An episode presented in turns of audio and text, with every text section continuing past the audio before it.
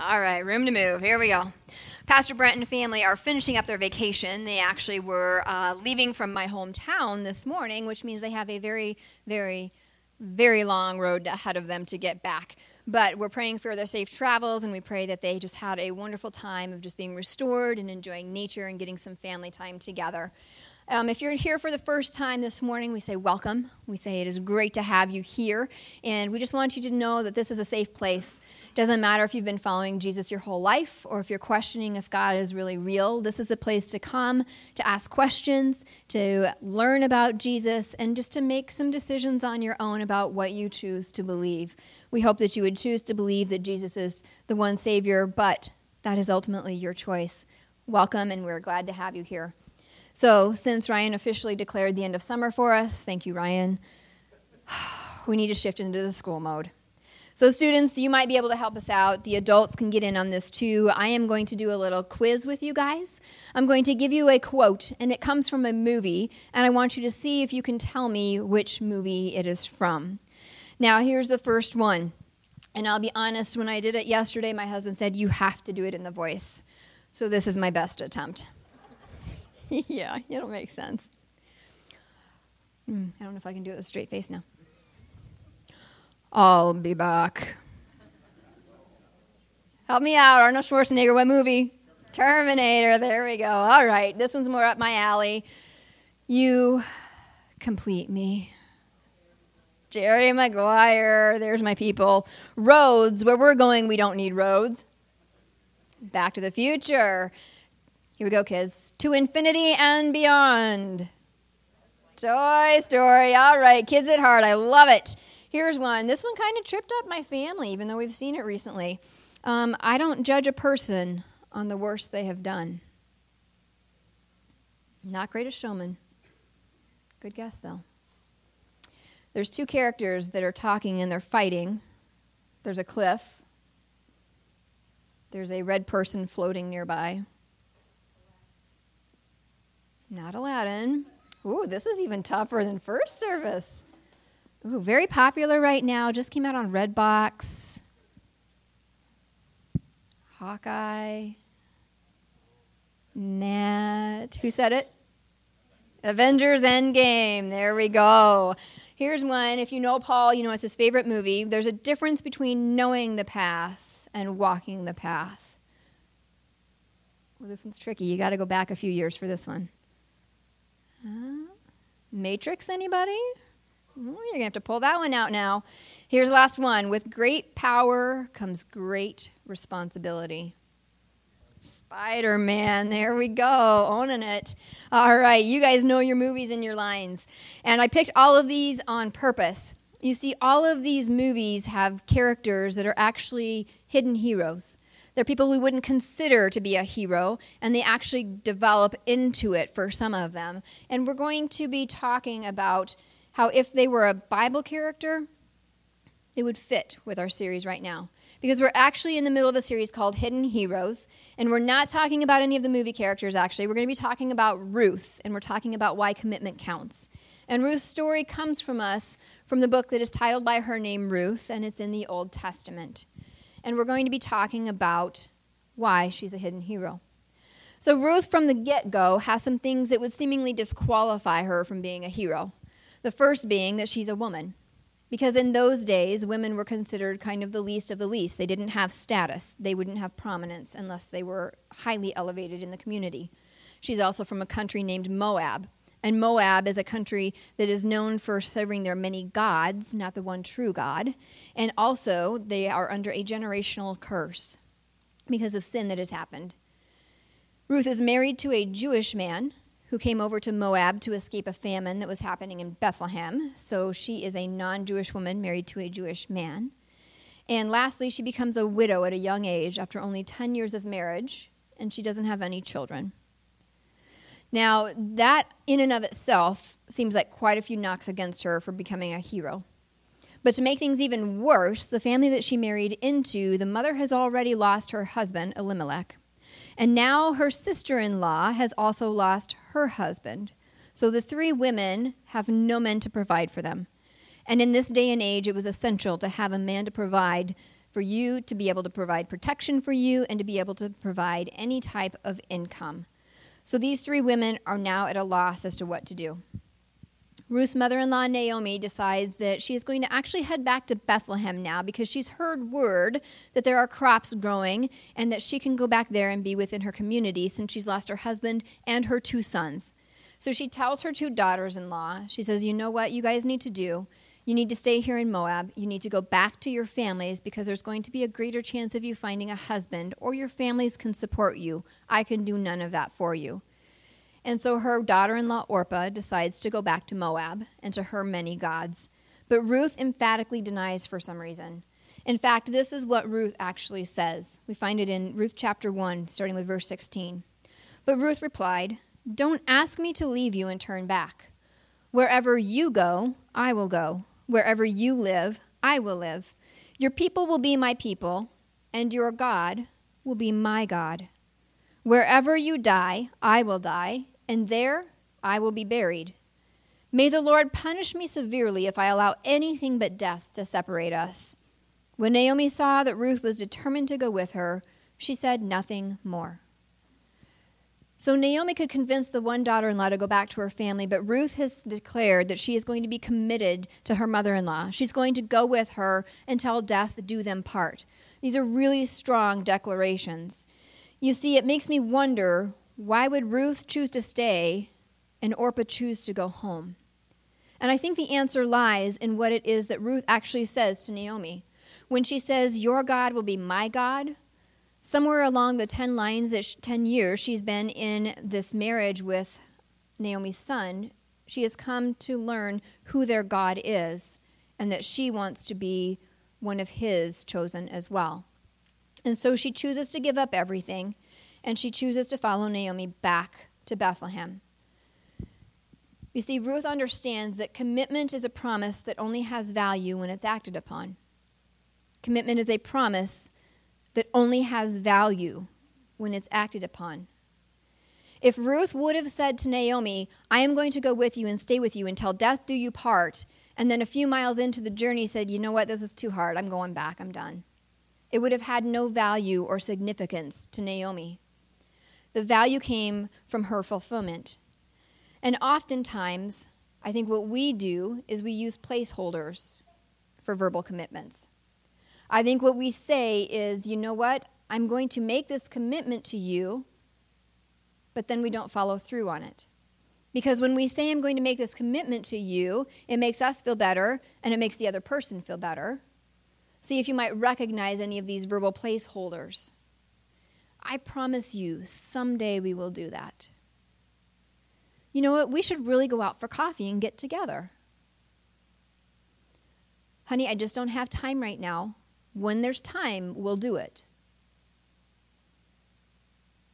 Those are some of my verbal placeholders. Do you guys have any others to add? I'm guessing there's some out there. But the problem comes when I use a verbal placeholder and I don't put any action to that commitment. My children begin to question if they can trust my word. They begin to question if what I'm saying is actually true. Will it ever happen? And they begin to wonder what they can actually believe. You see, the commitment can hurt us, but it can also hurt those around us when we only use verbal placeholders instead of actually acting upon the things we commit to. Ruth acted on her commitment, and she went with Naomi to Bethlehem. And when they get there, they arrive in early spring, which is when the harvest is just coming to fruition. And so, what Ruth says is, Hey, can I go and glean in the fields so that we can have some food? Because when they get back, the land is still there that was Naomi's and Elimelech's, but they don't have any provisions. So she says, Go ahead. And Ruth heads out to the field. Now, the time and the culture of the Jewish tradition was that harvesters could only go through the fields one pass. Whatever was left on the floor, whatever good crop was missed, others were allowed to come and glean behind them. Others, like Ruth, who is considered poor and destitute right now, those that didn't have a way of making their own means. And it was hard work. If you take a look at these pictures, you can imagine a full day of hacking and picking up and carrying, and then needing to thresh out either the barley or the wheat, in order to get what you needed for food. That's a lot of work. But yet, this is what Ruth said I need to go do so that we can have food. So she goes into the field, and she finds herself in the field of a wealthy businessman named Boaz. And Boaz is known for being a man of God. In fact, he enters his field and he greets his workers with, The Lord be with you. Now, I don't know about you, but none of my bosses have ever walked into my workspace and said, The Lord be with you. You know, and I can respond back, And the Lord be with you. That seems kind of strange. But yet, at this time, this is what Boaz does, and his workers respond, and you can see the respect and you can see that they are treated well. Boaz notices that Ruth is working in his field, and he inquires as to who she is. And his foreman says that she's the Moabite that came back with Naomi. She asked to glean so that she could get some food, and she's been working hard at it all day. So Boaz talks with his foreman and his workers to ensure her safety because she's a young, beautiful woman, and he wants to make sure that she is protected. And he tells them, let her glean, let her pick up whatever. In fact, drop some of the good stuff so that she has more than enough to take home. And he talks to his female workers and says, make sure she works with you so that she knows where to go and what to do. And then he goes and talks with Ruth and he says, Hey, listen, I need you to make sure you stay in my fields and following my female workers because then you will be safe. You can get what you need. This is where you need to go. This is how you need to do it. And Ruth is so overwhelmed that she's not sure why this is happening. And this is her response. We see it in Ruth chapter 2, verse 10. Ruth fell at his feet and thanked him warmly. What have I done to deserve such kindness? she asked. I'm only a foreigner. Ruth's putting it right out there. She's saying, I'm not understanding what's going on here. She's like, I'm a foreigner.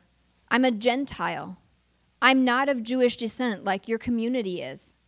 Why are you being so kind? And this is Boaz's response. Yes, I know, Boaz replied.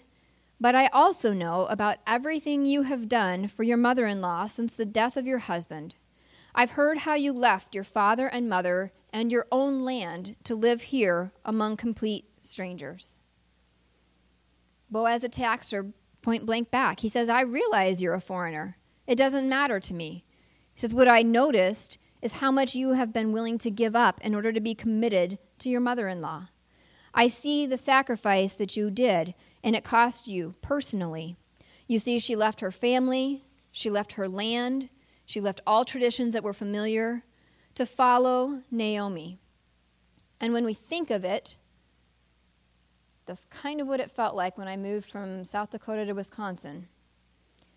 There were some strange things going on cheese curds, bubblers, the Packers. Yeah, but we won't go there. But what we have to realize is that Ruth knew what she was committing to. She made the choice and she followed her no matter what the cost.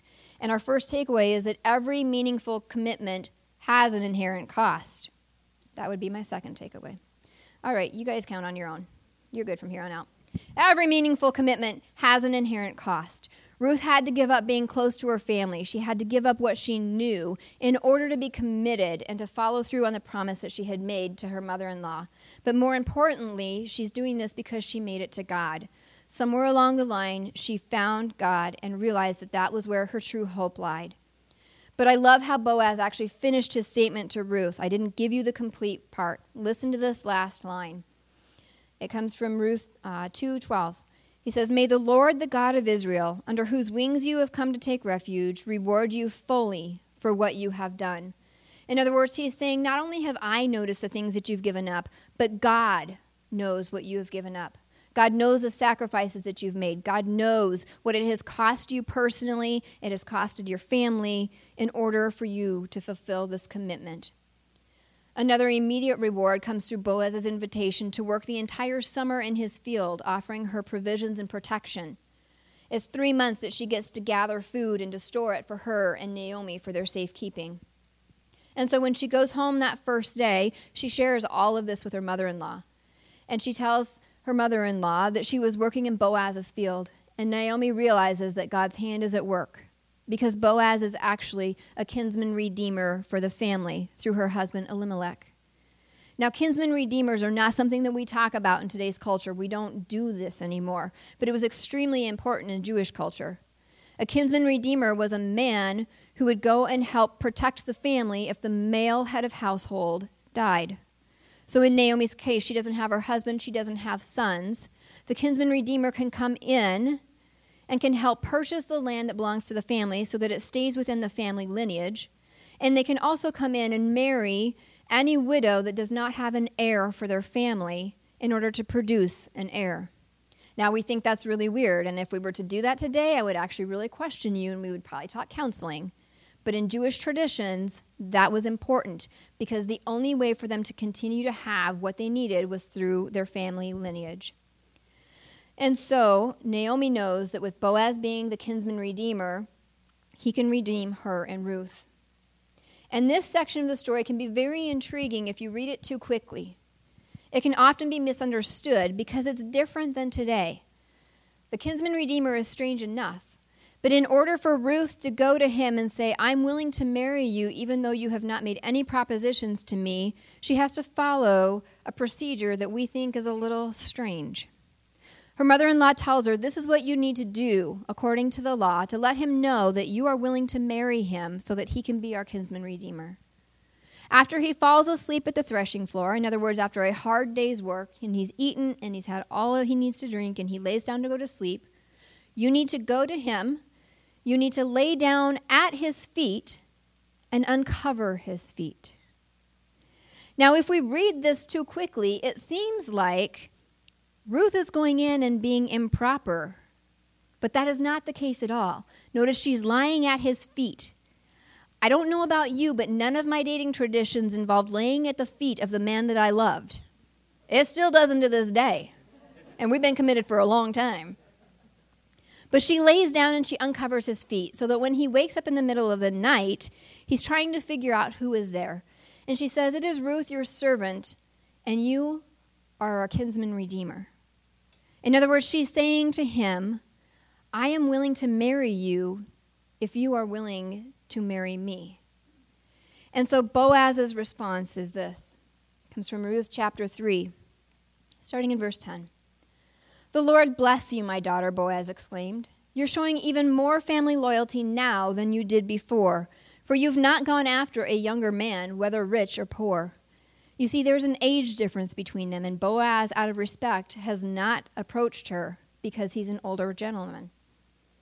He says, Now don't worry about a thing, my daughter. I will do what is necessary, for everyone in town knows you are a virtuous woman.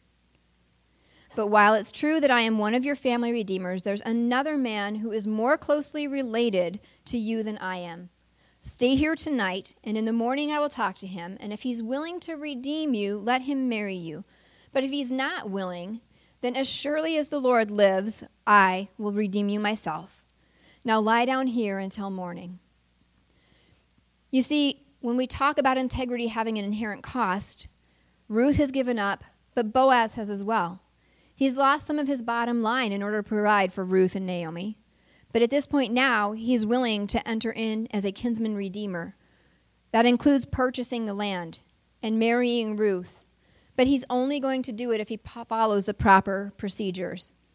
And he tells Ruth this. He says, There's another one closer. I have to take care of this before it can be an option. He's like, I'm more than willing. That would be fantastic, but let me take care of it. So he sends her home with more provisions, and he goes to the city gate the next morning and he finds the closest kinsman redeemer, gets the elders together, and they sit down to have a discussion about this. And he says to the other redeemer, he says, Here's what I know Naomi is back, and somebody needs to redeem her fields and her son's fields. And so you're the closest one. Would you like to do this? And the closest kinsman redeemer says, Yes, I'll do that. It would increase his wealth, it would increase his ability to have funds to provide for his family. And Boaz says, By the way, when you, in, when you purchase this land, there is also the widow Ruth, the Moabite, that comes with it. And the closest kinsman redeemer realizes that if there's a widow that comes with it, that means that he is to marry her. And he says, I can't do that. We can't have this deal then. And so what he does is he takes off his sandal and he hands it to Boaz and says, You can kinsman redeem. It is your property. You can marry. And if you guys are anything like me, you're going, What did you just say? He took off his sandal and he handed it to him. You see, that was one of the other strange things that we don't carry today. We don't go into a legal transaction and say, The property is yours, here you go, take it off, hand it over. But that was how a legal transaction was handled in Jewish culture during those times. They handed the sandal over. And so that says to Boaz in front of all of the witnesses that the fields are now his to purchase, and he is able to marry Ruth, the widow, the Moabite. Now, if you're anything like me, you're also wondering did he get his sandal back? I don't know. It doesn't say. One of those I'll tuck in my pocket for heaven. So Boaz is now able to marry Ruth with a clear conscience. He knows that he has done everything appropriately, he's done it with honor, and he's done it with integrity. And they both have done it. And the community begins praying for them that they would conceive a son and that he would be influential. Because remember that Ruth was married for 10 years and did not have a child during those 10 years. So they're not sure if she can or not. Maybe she's barren. So they are praying that she would be able to conceive. And you see, what's interesting is Boaz could have gone to Ruth and they could have gotten married without checking with the other kinsman redeemer first. He could have said, I've already been providing for you, and so I'm just going to marry you. We don't need to check with him. He could have said any reason he wanted, but he didn't.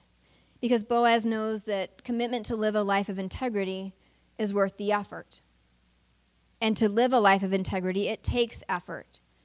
Boaz had to go to the gate. He had to find the kinsman redeemer. He had to find the elders to come and listen to the legal agreement before he would even consider pursuing Ruth for marriage. He does all of this because his integrity, his respect, is worth the effort. You see, recently I had a conversation with my son. Um, I put him into a class to um, give him some solid time of instruction outside of my house. And it's a class that um, when he talks about it, I glaze over. Like I dutifully ask him, okay, honey, what did you learn in class today? And he starts talking. And it is fantastic. But he's talking Minecraft and he's talking shift commands and other people and servers. And I'm just like, I, you've lost me. I'm gone. But as he's talking, there's something that he had mentioned, and he keeps on going, and it doesn't really phase him. But I was like, "Ooh, let's let's pause the train here for a minute." I said, Hey, honey, um, while you're doing all of that, what did your teachers ask you to do? Any kind of, you know, half second pause. Well, mom, they didn't say I couldn't do it. I said, Okay, sweetheart, um, what did your teachers ask you to do? Well, mom, there were other people. It wasn't just me doing it. I, I get it, honey, not about them. What did your teachers ask you to do? Um, well, they didn't tell me I had to stop. I get it, sweetheart. What did your teachers ask you to do? And there was this enormously long pause. I said, Sweetheart, if you have to bend your reasoning to make it okay, it's not okay. You see, he's learning the hard lesson that a little non truth is actually a complete lie. Said, Sweetheart, you cannot bend what you want to do so that you can do it. If your teachers ask you to do something, that is what you need to do. Now, I don't know if any of you are feeling his pain, but while I was talking to him, I was feeling his pain because I was simultaneously thinking about the times that I have bent things to get it my way, that I have not done necessarily what I was asked to do or I should have done, but it was close. But I choose to bend instead of have full integrity with what's asked. And so we had to explain to him, you need to do what's asked, because that way your teachers can trust you. And so we know Boaz understands integrity. He's made it very clear, and he's made it clear that it's worth the effort. And so, because Ruth and Boaz both lived a life of integrity. God provided a son for them. So Ruth now has an heir to continue her family line, to inherit the fields when he gets old enough. But it's not just Ruth's child that's he's not just for Ruth's heir, it's also Naomi's heir. Because Ruth is Naomi's daughter, and so now Naomi has an heir, her lineage continues as well, since she no longer has her husband. And you see, Naomi had thought that God had abandoned her in Moab. She thought that because her husband had passed and both of her sons had passed, that God had basically forgotten and abandoned her. And so she was distraught. In fact, she was so distraught that by the time she got back to Bethlehem, she was so bitter that people almost didn't recognize her. But they welcomed her home anyway. So this child now reminds her of how much God actually loves and provides for her, even though it's in ways that she didn't expect. And so she finds joy again. And you know, this would be a great story if we ended it here. There's a son, they're happy, they're joy. But there's a few more paragraphs that actually magnify the scope of the blessing of this. You see, this baby boy doesn't just bless Naomi and doesn't just bless Ruth. He goes on to fulfill a promise that was made long before. The baby was named Obed, and this was actually done by the neighbor ladies. And I don't know about you, but I did not ask the neighbors to name my children. That's another thing that, no, you take that one on your own. But here is the interesting thing the community had prayed for this child, and they had prayed for this child to have influence. That is a prayer that we can have for those in our lives. That every child would have influence. See, what comes out of that prayer, we see in Ruth chapter 4, verses 21 and 22. Boaz, who's Ruth's husband, the kinsman redeemer, was a father of Obed. Obed grew up, and he became the father of Jesse. And then Jesse was the father of David. This is the same David that is King David that we hear so much about in the Bible. This is the same King David from whom Jesus comes from. That lineage is intact. It goes all the way through. The hope that was promised is going to come through this baby boy. So Boaz is the kinsman redeemer for this one family, and it was worth the cost. Jesus is the kinsman redeemer for everyone. We don't usually think about it like that. We think about it as Jesus just being our Savior. But Jesus is actually our kinsman redeemer. In other words, he says, It is my job to come, to provide, to protect, to redeem you so that you are part of the family, so that the lineage is not lost. We get to be a part of Jesus' lineage when we ask him into our heart and we choose to follow him. And we know this from John 3:16. It says for this is how God loved the world. He gave his one and only son so that everyone who believes in him will not perish but have eternal life. And you need to catch that. Everyone that believes in him. It doesn't matter what we've done, it doesn't matter who we are. Jesus' lineage is both Jewish and Gentile. Everyone. We're all welcome. Romans chapter 9, verses 9 and 10 say, If you openly declare that Jesus is Lord, in your heart that God raised him from the dead, you will be saved. For it's by believing in your heart that you're made right with God, and it is by openly declaring your faith that you are saved. See, these words have meaning, they're significant. If we choose to believe, we will be saved. It is worth the effort, it is worth the inherent cost to choose to follow Jesus Christ, to make him our kinsman redeemer. If you think back to the movie quotes that we started with at the beginning, I told you I picked them because of the hidden heroes. I also picked them for an even deeper meaning. Every single one of those quotes, if you listen to them, has a biblical parallel. You can find them in the Bible.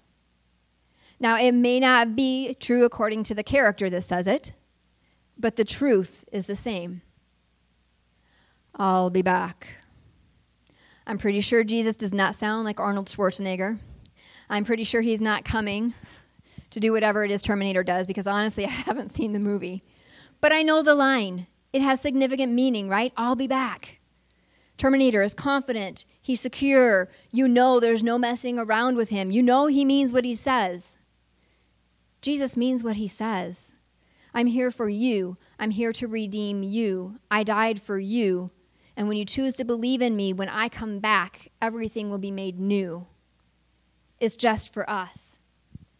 All of the others you can go through and you can find them. You complete me. Only God can truly complete us.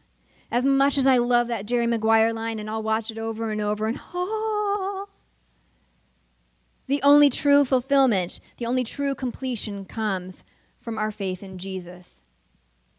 With great power comes great responsibility.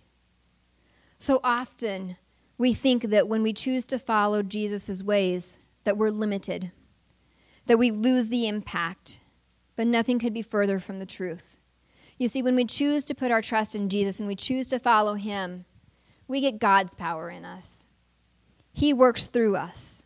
It's not for us to do on our own, it's for us to trust in him and to say, Yes, I'm willing. So these lines connect with us because there's deeper meaning. It's not just a line in a movie, there's truth behind it that connects with our deepest needs. And if you haven't made the commitment to follow Jesus, I'd encourage you to do it today. To not put a verbal placeholder on it and say someday. Make that commitment today because it's worth the cost and it's worth the effort for the blessings that come. When we trust in Jesus, we know that He has the best in store for us. We know that we can trust Him and we can lean on Him. My desire is for every person to have a personal relationship with Jesus because that is what He is after. You know, the line that connected with me so much was I don't judge a person based on the worst they have done.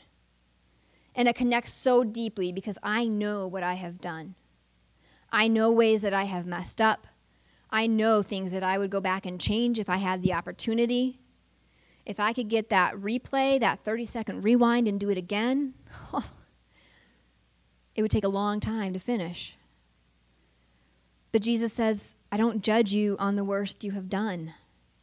Bring all of your junk, bring it just as it is, and give it to me, and I will forgive you, just as you are right now.